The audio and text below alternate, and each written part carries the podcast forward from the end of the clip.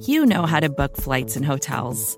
All you're missing is a tool to help you plan that unbelievable travel experience. That's why you need Viator. Book guided tours, excursions, and more in one place. There are over three hundred thousand travel experiences to choose from, so you can find something for everyone. And Viator offers free cancellation and twenty-four seven customer support for worry-free travel. Download the Viator app now and use code Viator ten for ten percent off your first booking in the app. Find travel experiences for you. Do more with Viator. From Cafe, this is Third Degree. I'm Ellie Honig.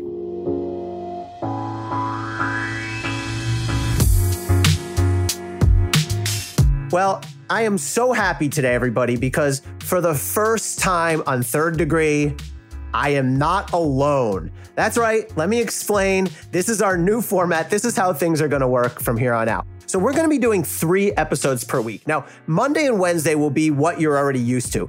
ten minutes or less, it'll be me. I'll break down interesting legal stories in the news. But on Fridays, we're going to go a bit deeper and a bit longer. And most exciting, we're going to be joined, I'm going to be joined by one of our rotating cast of co-hosts. Now, who are these folks, you're wondering? Well, here's what we've done.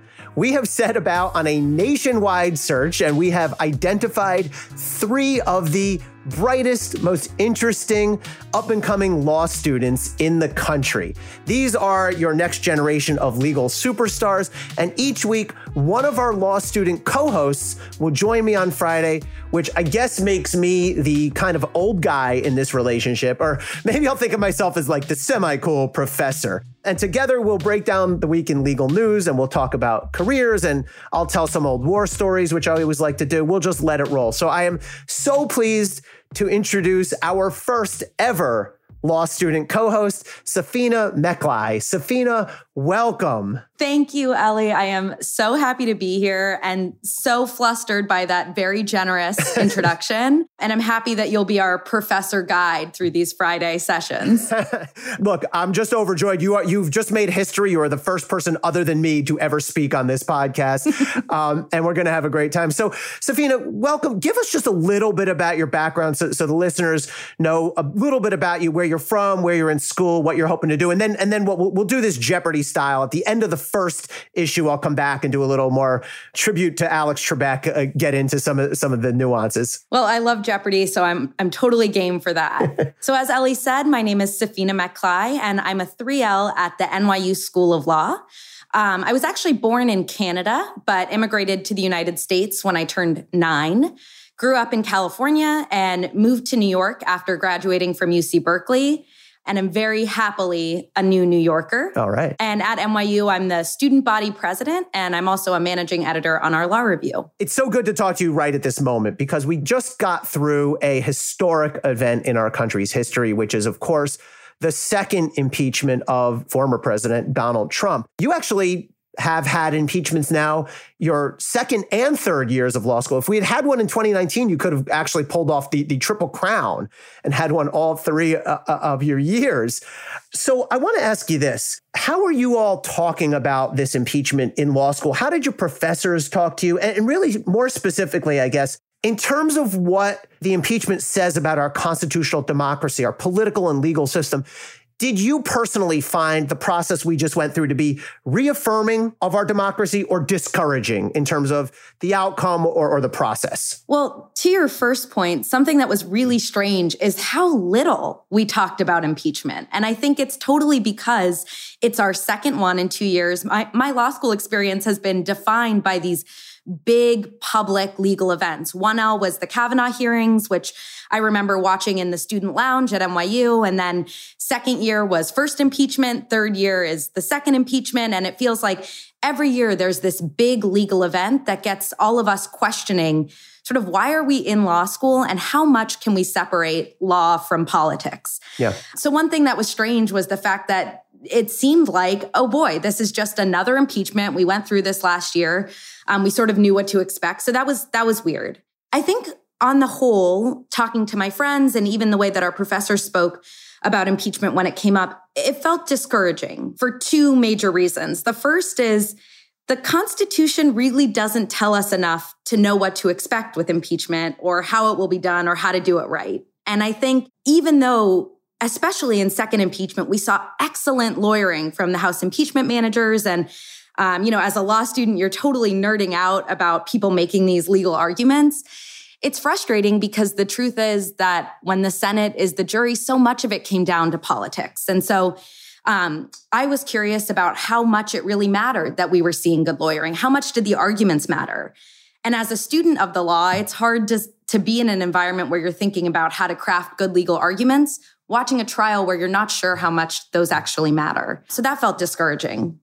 Uh, Safiya, I think your reaction was a very common one uh, across the country based on what I've seen, that you have this process, which, as you say, the Constitution really tells us almost nothing about. Now, look, the Constitution doesn't purport to be a recipe, right? It doesn't say, here's every step you're going to need. They give us the big points, but really all they tell us in the Constitution is high crimes and misdemeanors, House majority, Senate two-thirds, convict, remove, disqualify, and you all figure out the rest. And what we saw during this impeachment was not just us sort of figuring it out in real time, but almost making it up as we go along. I mean, you saw a lot of the processes they were figuring out, what are we going to do today? What are we going to do about witnesses? I think you made a really good point as well about the quality of the lawyering. And I would gladly hold up a lot of what we saw in impeachment to you or to any law student and say, this is how you do it, and, and this is how you don't do it. I thought we really saw a stark contrast in quality of advocacy. And I know you do mock trial, correct? Mm-hmm. Yep, I do. I would take a video of any of the House impeachment managers and show it to your mock trial team and say, do this. And I mean, from, from Jamie Raskin to Joe Neguse to Stacey Plaskett on down the line, that was exemplary lawyering. And look, I'm a tough critic when it comes to this stuff. I mean, I grew up at the S D N Y. We used to critique the heck out of each other. Here's why I thought they were so effective.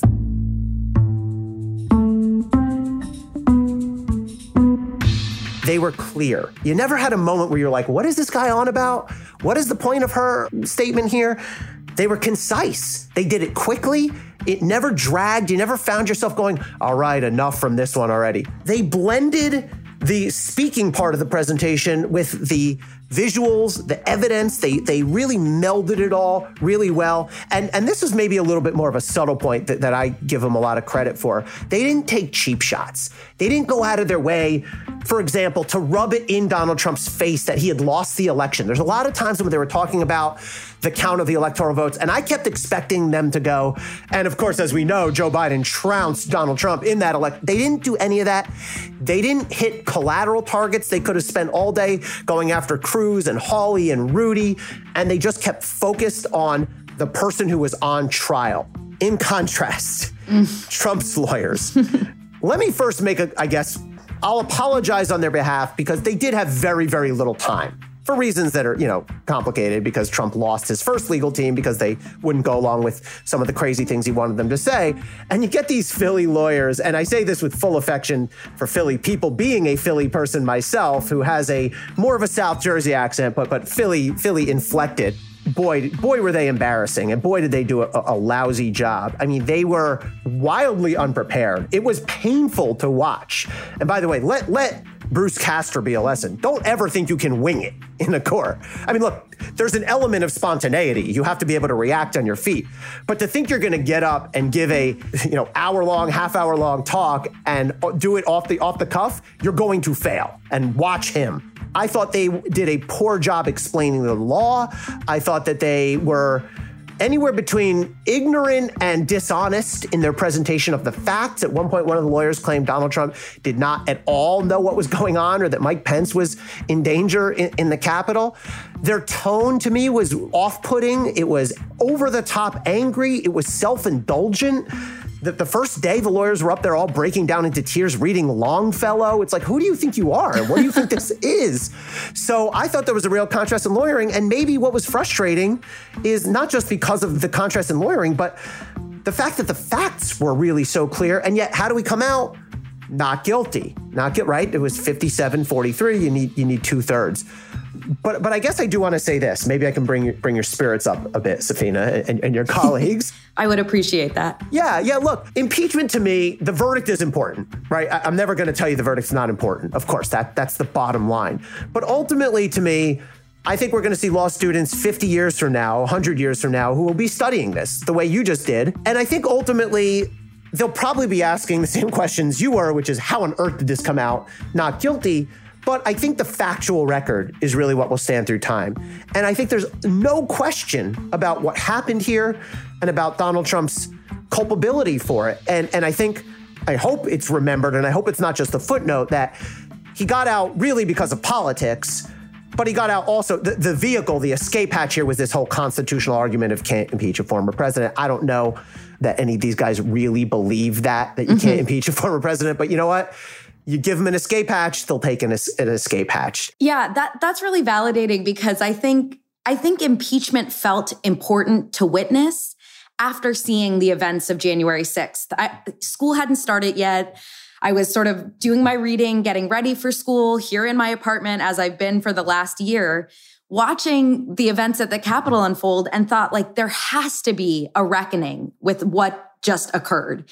And even if impeachment came out not guilty, I think it's important that that factual record, as you said, was developed. It was, you know, the way that the House impeachment managers were able to use multimedia to really set out, you know, what that day entailed. It, it felt validating and important to reckon with that publicly. So I think that does give me hope that even if the verdict was not guilty, that there is this factual record, and the The fact that we went through this process shows future executives, perhaps, that there is a line and we're going to wrestle with what that line is and, you know, what, what is sufficient for impeachment, how politics and the law will continue to interact. But at, at least we did something and we didn't let that day sort of just sit as a day in history. Yeah, I think that's a great point. I, th- I think we collectively, the, the United States Senate and the House of Representatives, regardless of party, had a job to do here, and it's to put down a marker. And people said from the start, and, and with both Trump impeachments, there were plenty of people saying, what's the point? He's not going to get convicted. There's not going to be enough Republicans who go along with it. And my reaction was, it sort of brought me back to my prosecutor days a bit of, it's not always about the bottom line. And you can't take the viewpoint of, this is going to be difficult. This may not result in the verdict I want. Hence, I'm not going to pursue it. Sometimes there's a marker that needs to be put down, and in particular where the whole nation is watching it and where history will be watching. So I think that's a really good perspective that you have on that, Safiya.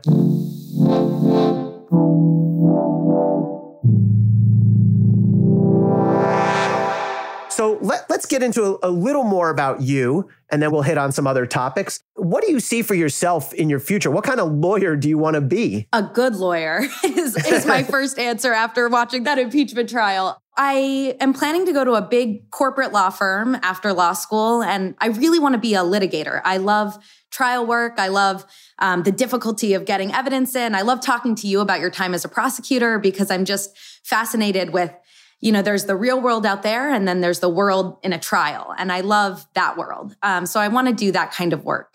Uh, long term, I think I actually took a class with Preet Bharara. And, who's that? Uh, yeah, have you heard of him? Um, and I thought that maybe I wanted to be a prosecutor, but actually he exposed me to some really incredible defense lawyers and defense theories. And so this year I'm in the Federal Defender Clinic at N Y U. And think that maybe federal defense would be an excellent sort of long-term career plan. That, that's a great career plan. And let me tell you, a defining experience for me at law school was I did the Harvard Defenders program, and I got to defend poor people in very low-level cases. But that sort of gave me the bug. That sparked me off like, wow, this is fascinating. This is what I want to do. And I'll tell you, the federal defenders in New York City are mega elite. I mean, top, top-notch lawyers who I have all the respect in the world for. Some people may be thinking, well, Preet, former prosecutor, how's he leading people to the defense side? But Preet and I, and, and I think any good prosecutor has ultimate respect for what our public defenders do. On a less serious note, I note that you are a huge fan of The Office, the T V show The Office, which has done a remark. It's the only show that my kids and I and my wife all feel the exact same way about. So I, I got to ask you, what Office character do you most identify with? Oof, this is a hard question because no Office character is perfectly lovable. Right. I think the answer, and I think what my friends would probably say, is I, I probably have a little bit of Michael Scott in me in okay. that, in that um, as a leader of a team, I really want to create an environment where everyone feels loved and like a family. And I'm always trying to do silly things to get my friends and my peers at school to, to get to know one another and to go on adventures. And I think mostly they tolerate me um, doing that with them. Um, but it all comes from a good place. Okay. That, that's, th- look, it shows a lot of self-awareness if you can say that I identify with the Michael Scott character. So, Safiya, there are other important legal issues out there that have come off of the impeachment and they're related to the impeachment. And I know you prepared a question for me and for us to discuss on that. Yeah, I'm very curious about the investigation that we're starting to hear about in Fulton County. And that's about the call that Trump made to Secretary of State in Georgia, Raffensperger, asking him to uh, find eleven thousand votes. And I'm wondering, what are the charges on the table there? What's the strategy? How likely are they to succeed? And what do you think of D A Willis's strategy so far? It's such an interesting case, and I think we're going to be hearing a lot more about this. So first of all, I give the district attorney, Fannie Willis, a lot of credit for taking on this investigation. It's it's not easy to investigate Donald Trump, right? I mean, I look, I went after some powerful people in my day, mob bosses, um, not mega powerful politicians, but political folks. And it can be a little intimidating, but gosh, Donald Trump, I mean, this guy, you know, he's going to fight you. You know, he's going to fight dirty. You know, he's going to accuse you of all sorts of wrongdoing. And he's got a massive following. I mean, he is he has tens of millions of people who, who are devout followers of his. So taking him on is a difficult thing. The charges here, actually, if you look at Georgia law, it's a crime to willfully try to interfere with any election. And that means the counting of any votes or the certification of an election. And, and if you look at that call that you mentioned, when Trump says, I need you to find eleven thousand seven hundred eighty votes, to me, that's such devastating evidence. I mean, first of all, find. Okay, find votes. Not count them all, not, hey, make sure you got them all. And then that number, right? He, it's one more than he needs to win. And the thing about that number is he doesn't mean, I want you to just make sure you count all the votes. When he says, I want you to find eleven thousand seven hundred eighty, what he means inherently is all for me, by the way, only the ones for me. And, and to me, that is really harmful to Donald Trump in terms of his intent. I do want to say this about the district attorney, who, again, look, I have a lot of respect for her. She, she is a veteran prosecutor. I always respect people who have sort of earned their way up the prosecutorial ranks, and now she's run for and won the office of district attorney. But I really do have a problem with her going on this publicity tour, this media tour that she's doing now. She did a high-profile interview on M S N B C. She did an interview with the New York Times. Safiya, let me sort of advise you as somebody who maybe will be a prosecutor down the line, maybe a defense lawyer. Please don't do this. This is not a good idea. This is not good practice for a couple of reasons. First of all, at D O J, it's outright forbidden. You cannot make a public statement about a pending investigation. Now, you may be thinking, but why? I saw, I've seen U S attorneys. I saw Preet many times behind the podium giving remarks to, to the news. Those are charged cases, though. That's where a judge or a grand jury has already found probable cause. So you're already on the books with a charge. It's a very different thing to do that in a pending investigation. Now, look, district attorney, most district attorneys in this country, most attorneys general are elected, and they can essentially do what they please. They don't have this established set of rules and the justice manual and things like that that we have at D O J.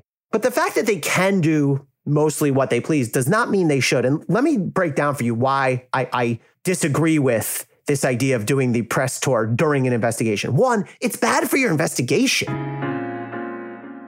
This is when witnesses tend to disappear. Maybe nothing quite that dramatic will happen here, but witnesses can tweak their stories. They can get together and sort of coordinate. They can listen to what you're saying, Madam D A or Mister D A, and conform their stories to meet with what they think you want to hear. You never want that as a prosecutor.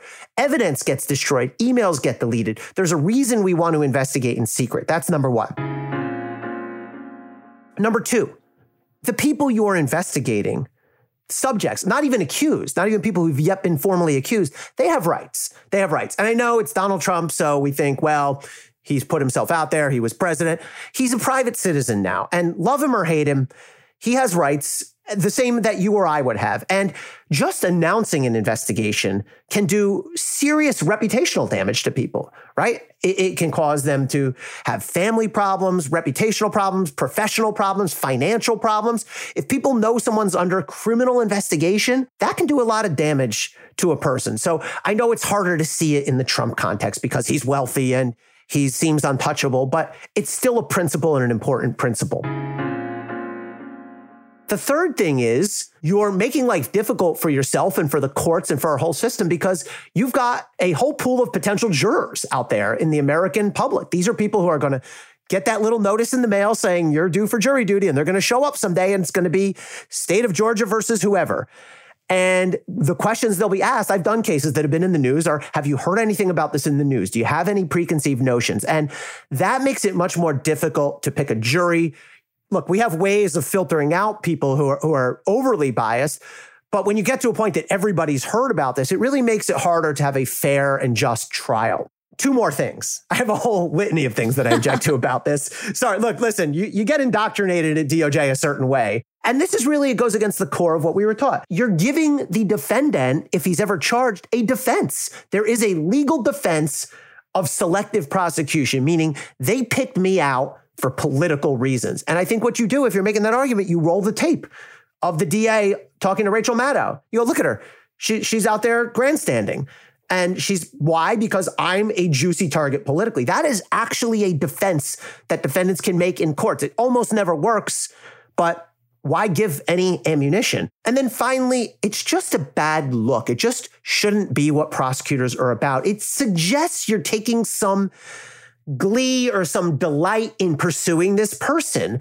And it suggests that politics are at play. So that really bothered me about this approach. I, again, I applaud the D A for, for having the guts and the backbone to open up this investigation.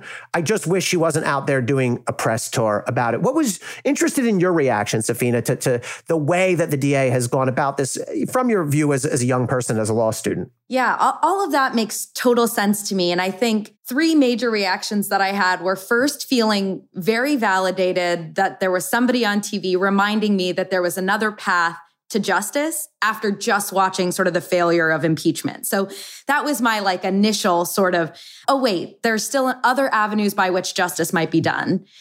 But I think to your point, there's this tension and conflict between you want our justice system to presume folks innocent until they're proven guilty. You want every defendant to have a fair chance at proving their innocence in trial with the fact that this is a really weird defendant and it's a really weird case where the evidence is like incredibly public. We've heard this phone call tons of times. You've seen it all over the media where um, you know this defendant is sort of going to leverage their public following. The, the D A's already noted that she's gotten threats and attacks. And so it's this weird thing where it's already so public that you wonder how, how there could ever be a fair trial in the world of Donald Trump. And so that's the major tension for me is, you know, if it was anyone else, I think my defense instincts are so strong that I want, I want the process to protect that person from any undue influence. But it's such a weird sort of the public nature of all of this makes it so much harder to navigate. I think you hit on exactly what the D A would probably say if she was asked, how do you justify doing this media tour?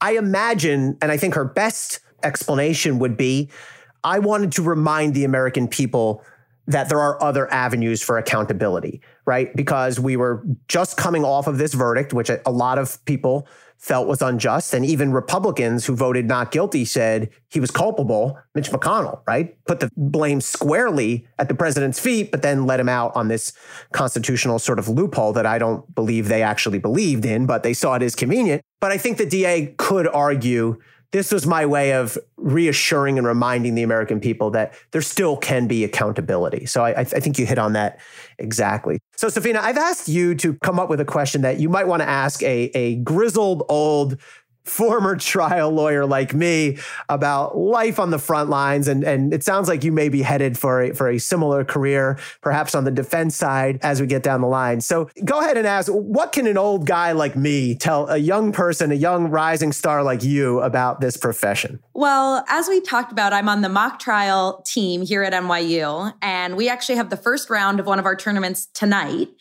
And an issue that we're having in Zoom world is how hard it is to communicate with each other during a round. And I'm wondering if you ever had a moment during a trial where you really wanted to communicate with, say, your co-counsel while they were examining a witness or making a statement. And how did you handle that moment? Oh gosh, I love this. This is bringing back a, I don't know if it's a great memory or a terrible memory, but it's a very distinct memory. And you're right, when you're on trial, at a physical trial, you're sitting shoulder to shoulder with your trial partner. And most trials are done by two people together, two prosecutors, sometimes three in your bigger case. And you just pass notes back and forth. Although I used to say, and I was taught this when I was a younger lawyer, and I used to tell this when I became the more senior lawyer, like, don't do it in a spastic way. Don't don't show the jury. Don't start frantically scribbling and throw notes in front. Like, do it cool. Play it cool. Like, jot something on a note, slide it over, you know. But you are not always physically together. I never had to deal with the Zoom scenario, which, which you will have to deal with. But here, here's the story. I was doing a trial of a Gambino family captain and a soldier. So two pretty powerful guys. And the lead defendant, the captain, the higher ranking guy, was a guy named Sal Scala. His cohorts had very creatively nicknamed him Fat Sal, and you can guess why. And the charge in the case was that he was extorting, shaking down a, a strip club, an adult club in Manhattan. And basically they were just going in and threatening the owners and making the owners pay them every month and using the place for their own purposes. If you've ever seen The Sopranos, think like the Bada Bing, Got right? It. You know, the club that they hang out in the back of. And so we had this extortion charge against Sal Scala, Fat Sal Scala, and, and Tommy Sassano was the other guy. Now, in addition to the extortion charges, we brought tax charges because you know how much these guys paid in tax every year? Zero. They didn't even file the return. By the way, I I, I laugh. I say, oh no, I'm a tax lawyer. I did a tax charge once against these mobsters who did, literally didn't even file tax returns. And so during the trial, the defense was essentially on the tax charges. My lawyer said that, actually, this sounds familiar, because I was being investigated by the F B I slash audited, if you think about Donald Trump, I shouldn't pay my taxes. And so they called in their defense case a former lawyer for Sal Scala, who was really a mob lawyer and a dirty guy. Now, my trial partner gets up to cross-examine this lawyer, who has just basically said, I told him because he's being investigated, he shouldn't file taxes for like nine years, which is ridiculous. My trial partner was a former Manhattan D A. Now, the Manhattan D A is really sort of a shoot from the hip kind of place. And they do, you know, multiple trials in a day. And it's this very fast-paced place versus the S D N Y where I was. D O J is a little more deliberative. Now, my trial partner was also a bit of a hothead and I knew him well. And I was worried about this. So he gets up to do the cross-examination of the lawyer. Now, the judge had ruled that we were not allowed to introduce evidence that Sal Scala, the defendant, had this prior conviction for a pretty similar crime. He had been convicted of extorting an adult video store, right? Hmm. And the, and the judge said, no, you can't use that evidence. And I think that was probably a fair ruling because he said, it's too close to the crime here. If the jury knew that this guy had been convicted of shaking down an adult video store, they'd go, ah, it's close enough to shaking down an adult dance club. So that was out. We had a pretrial ruling. You cannot do that. So my trial partner gets up and he starts his cross-examination and he starts down this road of the lawyer basically saying, you knew that Sal Scala was paying you with dirty money, with mob money, with money that he got from shakedowns and from crimes. And the lawyer is stubbornly denying that. He's going, no, I had no reason to think that. I had no reason to think that he was paying me with criminal money. And I'm thinking, here's where I wish I could have communicated with my trial partner. I knew what he was going to do. And I'm thinking, no, no, no, don't, don't, don't, please. And he just goes, he just does it. He just goes, but you knew that Sal Scala had been convicted of shaking down an adult video store and had no real job. And immediately it was just one of those moments. I'm like, no, I, no, why did you just do? The judge got, immediately gets furious. He was a tough judge. Counsel to sidebar right now. Throws, jury, you're in recess. Gets the jury out of there. Rips into him. I specifically excluded that. You've infected this jury. I thought the judge was going to call a mistrial on the spot. And, you know, my trial partner argued, yeah, judge, but he opened the door. The lawyer, the witness opened the door because he was denying it. I had to be able to confront him. And that sort of calmed the judge down a bit. So the judge brought the jury back in and said, I instruct you to disregard what was just said. That has no part in this trial. Now, we get a conviction. The jury comes back and finds these guys guilty. And then fast forward a couple months, it comes time for the appeal. right? Now we're in the Second Circuit Court of Appeals. And they schedule our argument. We know we're going to have a big appeal issue because the defendant's going to argue that question was inappropriate and that prejudiced the jury. Well, guess what my trial partner does? He was more senior than me. He schedules a European vacation for the date of the Second Circuit argument. So guess who gets to do it? I end up doing the appeal argument. Now, the chief judge, the most senior judge out of that three-judge panel, because when you argue an appeal in the federal courts, it's three judges, was Sonia Sotomayor, now Justice Sonia Sotomayor. But at the time, she was a Second Circuit Court of Appeals judge.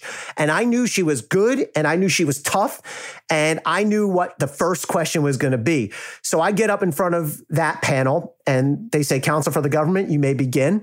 And I said, uh, "Your honors, may it please the court, Ellie Honig." For, and I didn't even get through my name. And now Justice, then Judge Sotomayor goes, "Counsel, I have a bone to pick with you." And I thought, here we go, here we go. I know what this is going to be. And she says, "Was that you?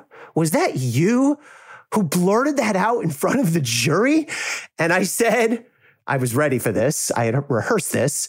I said, "Your Honor, it was not me. It was my trial partner. However, I take one hundred percent responsibility for everything that both of us did throughout this trial."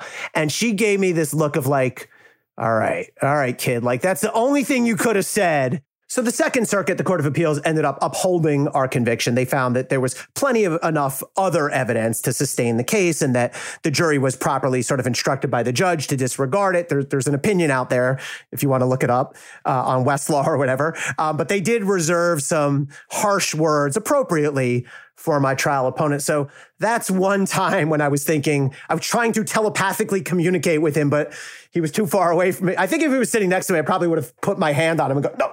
But gosh, that is a, a story I hadn't thought about in, in a little while. So you have this moot court, you said com- competition tonight. Is this like the N C double A bracket? Like, who are you against? How does this work? So it's through the Texas Young Lawyers Association, and they send out a big case packet, and then we get matched. I think we're against Brooklyn Law School this evening. Oh, regional rivalry. Yep, regional rivalry. It's a regional tournament, and the case is like a torts case that, um, and we're arguing for the plaintiffs that this big utility company is responsible for this woman's husband's death. Okay. How you feeling? You ready to go? You feeling confident? I feel confident. I, I'm a little nervous about the logistics of Zoom and the fact that I cannot go on a European vacation to avoid the entire trial. But I like our theme, which is the fake utility company is called Big City Electric. And our theme for the case is that Big City had no business providing electricity to this small town. Oh. So I'm excited to say that a few times this evening. I like it. Well, th- this won't come out until after you've had your argument, so, so your opponents can't pre-scout you and, and get, okay, good. get a dime on your line.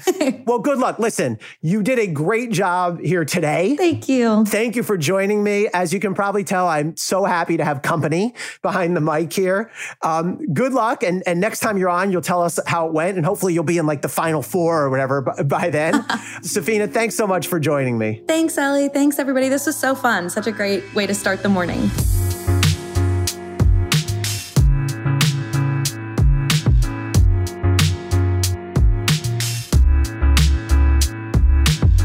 Third Degree is presented by Cafe Studios. Your host is Ellie Honig. The executive producer is Tamara Sepper. The senior producer is Adam Waller.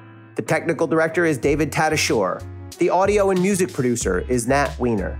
And the Cafe team is Matthew Billy, David Kurlander, Sam Ozer-Staten, Noah Azulai, Jake Kaplan, Jeff Eisenman, Chris Boylan, Sean Walsh, and Margot Malley.